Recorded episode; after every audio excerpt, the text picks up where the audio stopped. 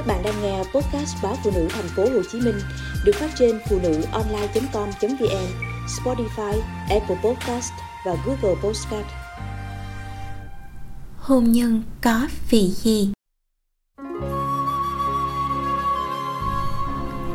Có một ngày nhàn rỗi trong sự lãng đảng của bản thân, tôi bỗng thấy hôn nhân của mình sao nhạt thế Rõ ràng cuộc hôn nhân của chúng tôi gần đây rất nhạt nhẽo. 10 năm bên nhau tôi mới chạm ngưỡng 35 tuổi. Vậy còn cuộc sống về sau nữa thì sao? Điều đặn ngày nào cũng vậy. Buổi sáng dậy tập thể dục, ăn sáng rồi đi làm. Trưa không gặp nhau, tối về cả nhà sum vầy trong bữa tối Lắng nghe bọn nhỏ kể chuyện trường lớp. Vợ chồng cười phụ họa hoặc thêm vài câu động viên khích lệ hay pha trò cho không khí thêm vui vẻ.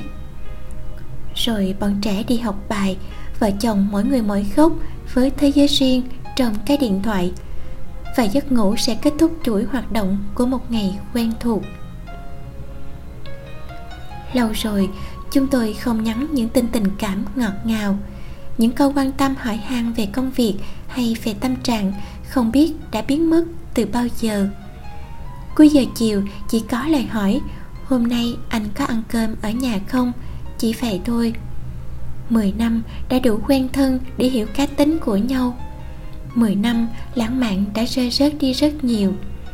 Nhưng 35 tuổi mà tôi đã để hôn nhân của mình, nhạt đến nhường ấy, hay sao?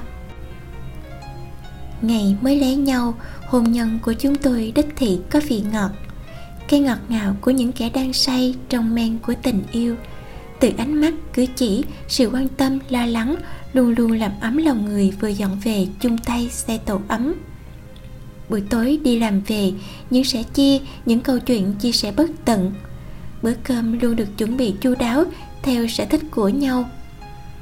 Khi những đứa con ra đời vì ngọt đột ngột thay đổi bằng những cáo bẳng trong yêu thương những đêm thức trắng, những lo lắng đời thường và khi con quấy khóc. Trận chiến cháu bột bỉm sữa không hề đơn giản với hai vợ chồng son. Nhưng rồi chúng tôi cũng qua giai đoạn khó khăn đó. Chỉ là hôn nhân có thêm một vị khác, vị mặn của tháng năm. Con lớn hơn một chút, chồng tôi say nắng đồng nghiệp. Anh thú nhận thật thà đến độ tôi nghĩ chồng đang đùa. Nhưng không đó là sự thật. Tôi nhìn lại mình, quãng thời gian chăm con nhỏ, tôi đã lãng quên chính bản thân mình.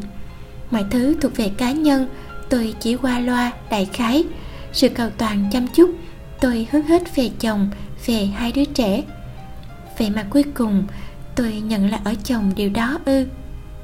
Dù anh đã biết dừng lại ở ngưỡng cảm xúc mới chớm nhen lên, nhưng sao tôi thấy cay đắng quá hôn nhân lúc đó, sao mà mệt mỏi và đầy thất vọng? Chồng tôi đã làm mọi cách để chuộc lỗi. Những nỗ lực sẽ chia việc nhà để tôi có thời gian cho bản thân nhiều hơn. Tôi cũng giảm đi sự căng thẳng. Nhưng hôn nhân lúc đó có vị gì, tôi cũng không rõ nữa. Cuộc sống có lúc vui, có lúc buồn, có lúc càm ràm nhau chuyện này chuyện khác. Cũng nhiều khi yêu lắm những hồn nhiên của con trẻ trong buổi tối quay quần. Mười năm bên nhau, một thời gian đó đâu phải là quá dài cho cuộc đời của một con người. Khoảng thời gian ấy, các con đang lớn lên, vợ chồng rõ ràng cũng có lúc để chăm sóc vun đắp cho cuộc hôn nhân đang bị thời gian xói mòn đi chứ. Nhưng quan trọng là chúng tôi, hai người trong cuộc, đã không để ý. Cuộc mưu sinh bên ngoài mệt mỏi, nhiều khi rút cạn sức lực thêm cả sự lười biếng trong ý nghĩ rằng đã thuộc về nhau rồi thì còn làm màu chi nữa. Quả thực vậy, cái ý nghĩ đã thuộc về nhau khiến tôi cũng lười làm mới hôn nhân của mình. Sự đều đều tẻ nhạt, có lẽ cũng từ đó mà ra chăng? Mười năm với đủ vị ngọt ngào, mặn mà, lẫn đắng cay cũng đúng thôi.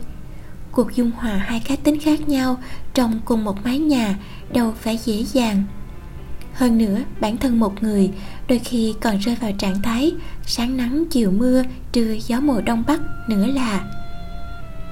Tôi bắt đầu đứng lên nhắn cho chồng. Hôm nay anh có mệt không? Em nấu món canh chua cá lóc nha. Chồng tôi hẳn là sẽ cảm động vì đó là món anh rất thích, nhưng lâu nay tôi vẫn ngại ngần không nấu.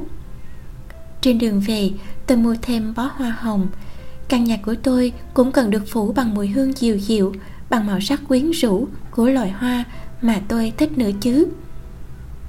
Làm mới, giống như sự chăm sóc cho tình yêu đang cằn cỗi của mình vậy.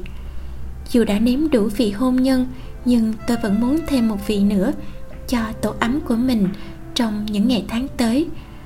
Đó là vị của vui vẻ và bình yên.